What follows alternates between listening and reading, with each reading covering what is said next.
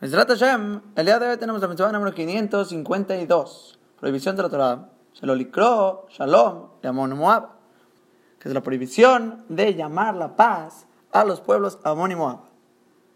Llamar la paz, si recuerdan, explicamos en la mitzvah 527, que es una de las alajot, cuando Klal Israel guerrea con diferentes pueblos. Antes de empezar una batalla, alguna guerra con otro pueblo, hay que tratar de hacer paz el trato que se ofrece es que los goim se vuelvan esclavos de los Yehudim, paguen impuestos y que cumplan las siete mitzvot Noach. Y si alguna de estas condiciones no la cumplen, incluso una de las siete mitzvot, no se llama paz. No se llama paz, Israel sale a guerrear con ellos. Pero con Amón y Moab no existe este trato. El Pasuk dice en Devarim, Havgim al Zain, Lotidrosh, Shelomam, Betobatam. No busques su paz, su bien, Kol Yameja Leolam.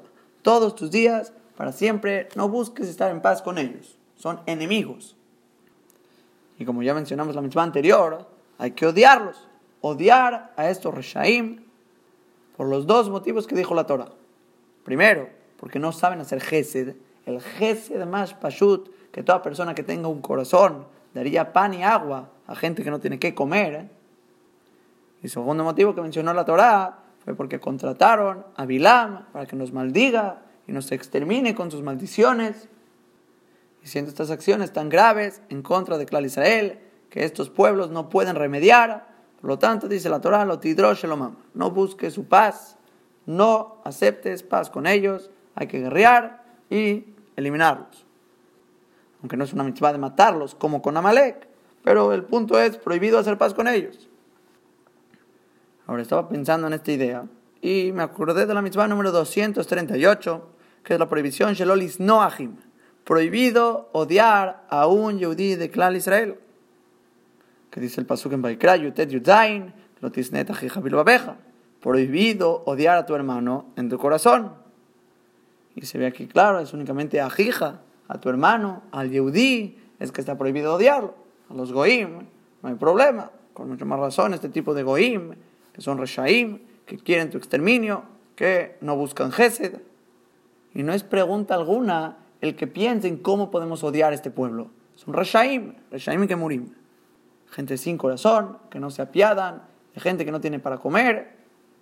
Obviamente que la Torah te va a decir, lo no busques la paz con ellos, nada. El Jinuj, en esa mitzvah, en 238, trae que incluso con Yehudim hay situaciones que podemos odiar que estamos tratando el caso de un rasha, una persona que traspasa pecados en Clal Israel, y en el caso que ya se le reprochó varias veces y no quiere hacer teshuvah, se queda haciendo su maldad, es mitzvah de odiar. Y trae el pasuk de Teilim, soneja Hashem, esne, uit komemeja et kotet. ¿Acaso Hashem con los que te odian no voy a odiar? Los que se paran a pelear contra ti, yo no me voy a pelear contra ellos. Seguro que sí. Y ese paso que está hablando incluso Yudim, que se paran a pelear contra Hashem. Hay que pelearnos contra ellos. Igual aquí, Amón y Moab, que van en contra del Gesed, se paran en contra de Am Israel, contratan a Bilam para destruirnos. Claro que hay que pararnos por el cabo de Hashem y pelear contra ellos. Ahora, pero podríamos preguntar a mis palabras lo que trae el primer Gadim, que toda la mitzvah de odiar al prójimo cuando es un rasha, cuando hace averot, es únicamente averot, Benadam la Makom, cuando es contra Boreolam, o incluso las que son Benadam la Javerot cuando es Bekumbe hace, que te paras y haces una maldad. Pero cuando no es Bekumbe hace y solo eres malo con el prójimo, con palabras por ejemplo, o Stam, no le das pan y agua como hizo Amón y Moab, no habría por qué odiar. Según el Prime Gadim, no es una de las Averot por el cual deberíamos odiarlos. Pero para eso tenemos los otros motivos contrataron a Bilam activamente para maldecirnos. O como escribió Rashi, que trajeron las Benot Moab también, para que caigamos en el pecado desde Nut. Y nos hicieron hacer también idolatría. Por esos pecados ya es suficiente para odiarlos también. Ahora, y así como mencionamos en la misma anterior, hoy en día ya no conocemos quiénes son de estos dos pueblos, Amon y Moab. Así como dijimos que se puede recibir a cualquier guerra, cualquier persona de los Goim que se quiera convertir, si acepta y no sospechamos que es de Amón y Moab, Entonces, igualmente, lo tidrosh mam, lo que dijo el Pasuk, no busque su paz con ellos, tampoco va a aplicar.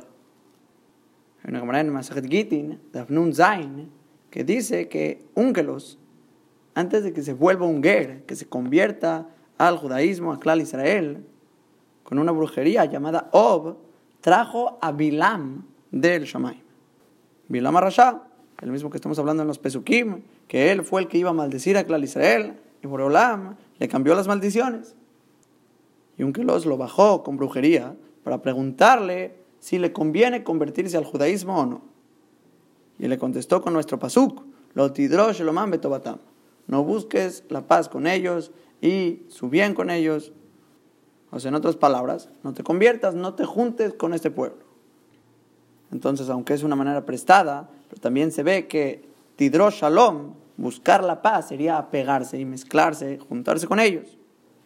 Porque esa fue la respuesta de Bilama. Lo no vayas a buscar la paz con ellos, o sea, no te juntes con ellos. Entonces podríamos utilizar ese pshat en el pasuk para decir que también en sí está prohibido juntarse con Amon y. Remes a una prohibición de juntarse con gente tan rasha que pan y agua no dan, que contratan gente para maldecir y que están dispuestos a hacer maldades tan grandes a toda una nación que está sin comida. Gente así, la Torah te dice, no busques su paz, no busques apegarte con ellos, no tienes nada que ver con ese tipo de gente. Y aunque hoy en día no sabemos quiénes sean exactamente Amón y Moab, pero sabemos quién sí tiene este tipo de cualidades. Gente coda, con cualidades que no dan pan ni agua, gente de esta manera, que se conducen con estas midot de Amón y Moab, no hay que pegarnos con ellos, juntarnos con ellos. La Torah te lo dice aquí, no tienes nada que ver con ellos. Simplemente gente con corazón de piedra que no hacen gesed, lo contrario a un yudí.